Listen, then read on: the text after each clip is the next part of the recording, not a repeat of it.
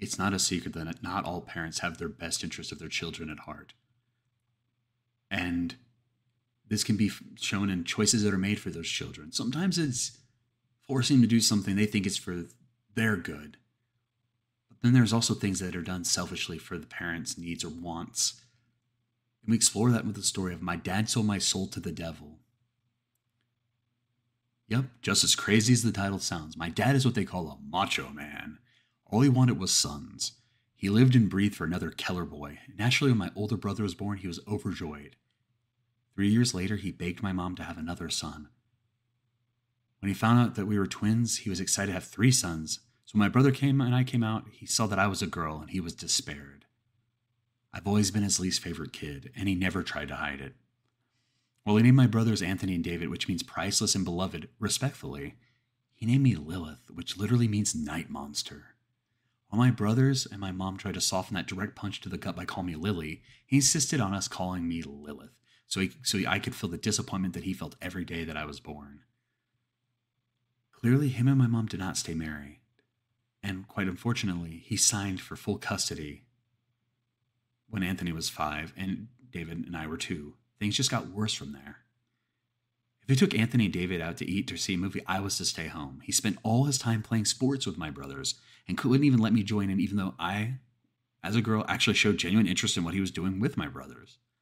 When I was four, Dad got cancer, and from what I heard, he was it was supposed to be terminal. That's where the title of the story comes into play. Yup, he made a deal with Satan. Fifteen more years of life if he sold one of his children's souls. And big surprise, he chose me. So once I die, I'm off to hell. It's no matter how little I sin or how much I pray. The first time I remember something happening to me was about a month after my dad made that deal. I was in my tiny, cramped room trying to sleep on a bed I outgrew years ago, while my brothers and I, dad, watched a movie downstairs when I saw it. The thing in my closet. It was pale with gaunt, sunken eyes and a gaping mouth, its long and bony fingers wrapped around my closet door.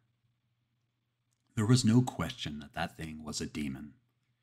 I immediately cried for my dad, who stormed up the stairs and gave me a proper beating for interrupting his movie night with his kids, and after that, he called me a little girl for crying and locked me in my room. As I cried all that night, the demon simply watched me from the closet, unmoving. Demons watching me were pretty normal from then on. Sometimes it would be in the pale, gaunt thing in my closet, and other times a dark figure hovering over my bed, and on bad nights, a horned figure with glowing red eyes would stare at me, taunting me through the window. After a while, I stopped being scared of them. One night when I was nine, the gaunt creature was back in my closet staring at me while I read. He began to make this really weird growling noise, which I shushed him at. And he did something he never did before.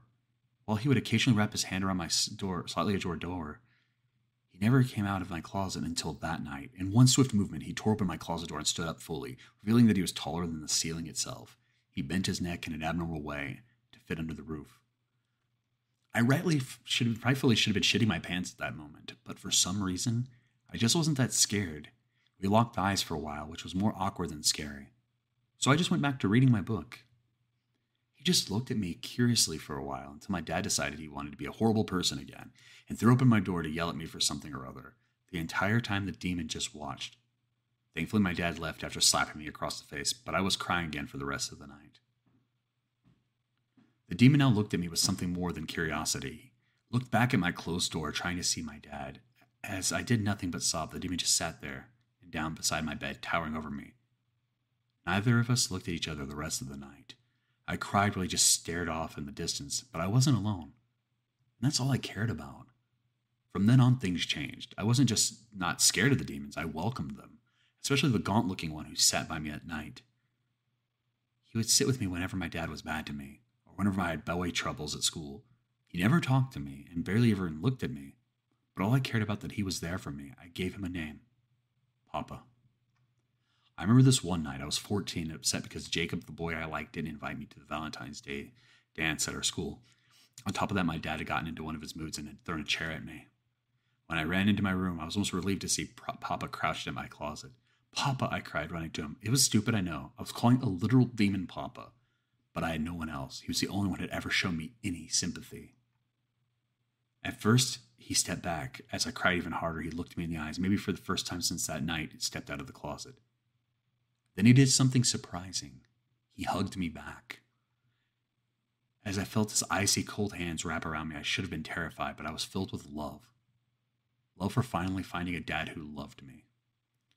But one night I was, st- I was there reading To Kill a Mockingbird for my school project, and I made a mistake. Papa looked curious, so I decided to read out loud from. I guess I made too much noise though because David opened my door. Lilith, who the hell? What the fuck is that? He screamed. My dad came rushing up. Papa couldn't hide in time, and now Anthony, David, and my dad all stared him down.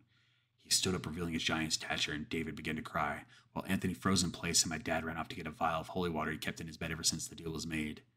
As I tried to run away with Papa, he stopped me and shook his head. We both knew it was too late, and I cried as I hugged him goodbye. As my dad approached us with the holy water and sprayed it on Papa, he let out a blood curdling screech that could have been heard across the county. I watched in horror as Papa, who had stayed by my side all these years, faded to nothingness. There, Dad, David said, it can't hurt us anymore, sons. He said, embracing David and Anthony in a hug. I just laid over Papa's lifeless body, uncontrollably sobbing. We were all so caught up in our worlds that we didn't notice something come up behind us.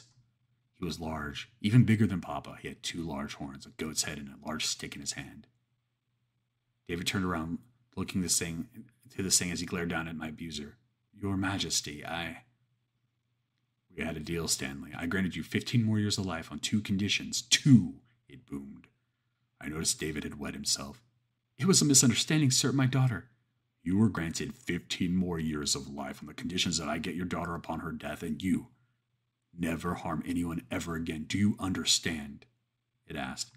Yes, and I haven't, promise. The creature laughed. First you break a prom- first you break a promise and now you lie. To his satanic majesty himself, seeing you have not only harmed your daughter her entire life, but have killed one of my best minions, you have broken my trust and I am breaking off the deal. My dad got down on his knees. No, please, I'll do anything, he begged. Satan looked at me.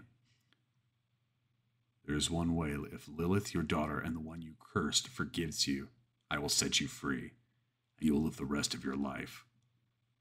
My dad slowly turned to me, put on a smile. Hey, Lily, what about it? Look at me. I'm your dad, your papa. I raised you. Don't you love me? I'm your dad, for fuck's sake, he said, getting more agitated as I stared at him. It's up to you, Lilith. I looked at Papa's body on the floor and back to my dad. Come on, are you going to believe of Satan or your dear old dad? My, he said, pleading to me. I glared at him. My dad is dead, bitch. You killed him, I said, and I don't forgive you. And with that, Satan dragged my, down, my dad down to the netherworld.